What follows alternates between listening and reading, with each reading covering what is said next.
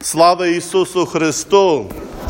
Дорогі в Христі, нині неділя після воздвиження чесного Христа. І знову Господь Бог підкреслює, яку велику глибоку вартість ми маємо, що Царство Боже є у нас, і навіть цілий світ не можемо порівняти до себе, до свою власну душу, як Господь цінить нас, а часом ми замало чинимо себе. Є таке в Святому Письмі, там, де скарб твій є, там буде твоє серце. Нині в апостолі апостол каже, людина не спасається ділами закону.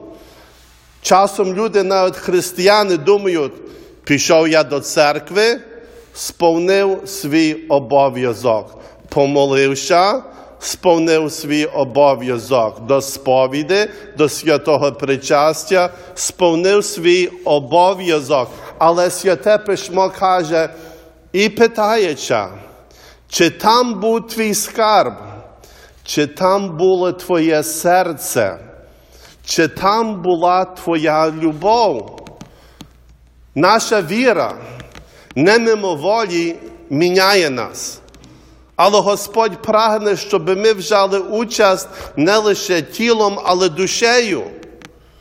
Святе письмо в Старому Завіті не один раз Господь каже про євреїв. Вони мене хвалять устами, але їхнє серце далеко від мене. Ми знаємо, коли людина справді нас любить, і ми знаємо, коли лише тіло є присутне, а серце далеко від нас. Дай Боже, щоб ми, як християни, зрозуміли, коли ми молимо, щоб наше серце, щоб наше життя змінилося. Неможливо віддати хвалу Богові ділами закону, робити все це, що ми повинні робити без участі нашого життя і нашого серця. Плоди наші є зміна, покаяння, змінити своє серце і пристати ближче до Бога і до ближнього. Але ще лише, щоб сказати, я це зробив, це зробив, це зробив і так далі. Не досить. Не досить бути з людиною і не досить бути з Богом.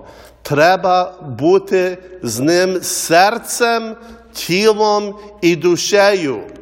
Всім треба хвалити Бога. Не можемо сказати, моє життя є моє, а все решта я даю Богові. Але забути віддати своє серце, бо якраз це Він прагне. Він прагне нас, не наше. Він прагне, щоб ми змінили своє життя, не лише змінили обставини або своїм тілом прибули деш. То запитаймося, чи тут ми кажемо, що Бог є мій скарб, і чи в Бога є моє серце?